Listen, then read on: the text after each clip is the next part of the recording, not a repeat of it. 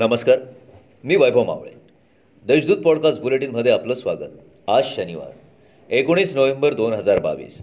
ऐकूयात जळगाव जिल्ह्याच्या ठळक घडामोडी. शाळा सुटल्यानंतर बसने घरी निघालेल्या विद्यार्थिनींची बसमध्ये दोन टवाळखोरांनी छेड काढल्याचा प्रकार जळगाव ते आसोदा दरम्यान घडला. त्या टवाळखोरांनी या प्रकाराची वाच्यता केल्यास त्या विद्यार्थिनींना बसमधून फेकून दिल्याची धमकी दिली. दरम्यान हा प्रकार विद्यार्थिनींनी त्यांच्या कुटुंबियांना सांगितल्यानंतर त्यांच्या कुटुंबियांनी दोघे टवाळखोरांना चांगलाच चोप दिला.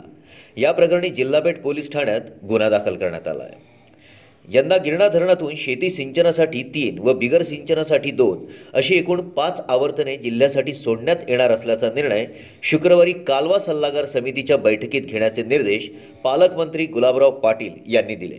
शेतकरी आणि लाभ क्षेत्राच्या परिसरातील जनतेच्या हितासाठी तिसरे आवर्तन सोडण्याचे निर्देशही त्यांनी दिले आहेत जिल्हा नियोजन समितीकडून जिल्हा परिषदेला मिळणाऱ्या निधीतून कोल्हापुरी बंधाऱ्यांसह विविध कामांचे नियोजन करण्यासाठी जिल्ह्यातून निविदा प्रक्रिया राबवण्यात आली आहे.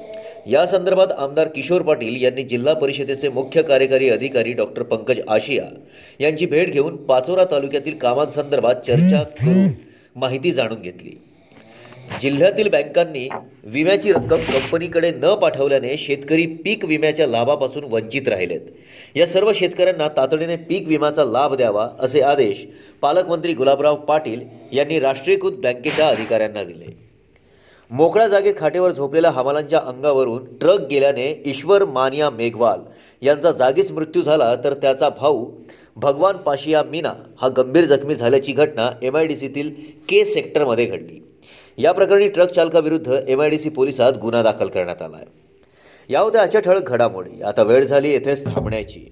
भेटूया पुढील पॉडकास्ट बुलेटिन प्रसारणात. तोपर्यंत संक्षिप्त बातम्या आणि ताज्या घडामोडींसाठी देशदूत डॉट कॉम या संकेतस्थळाला भेट द्या. धन्यवाद.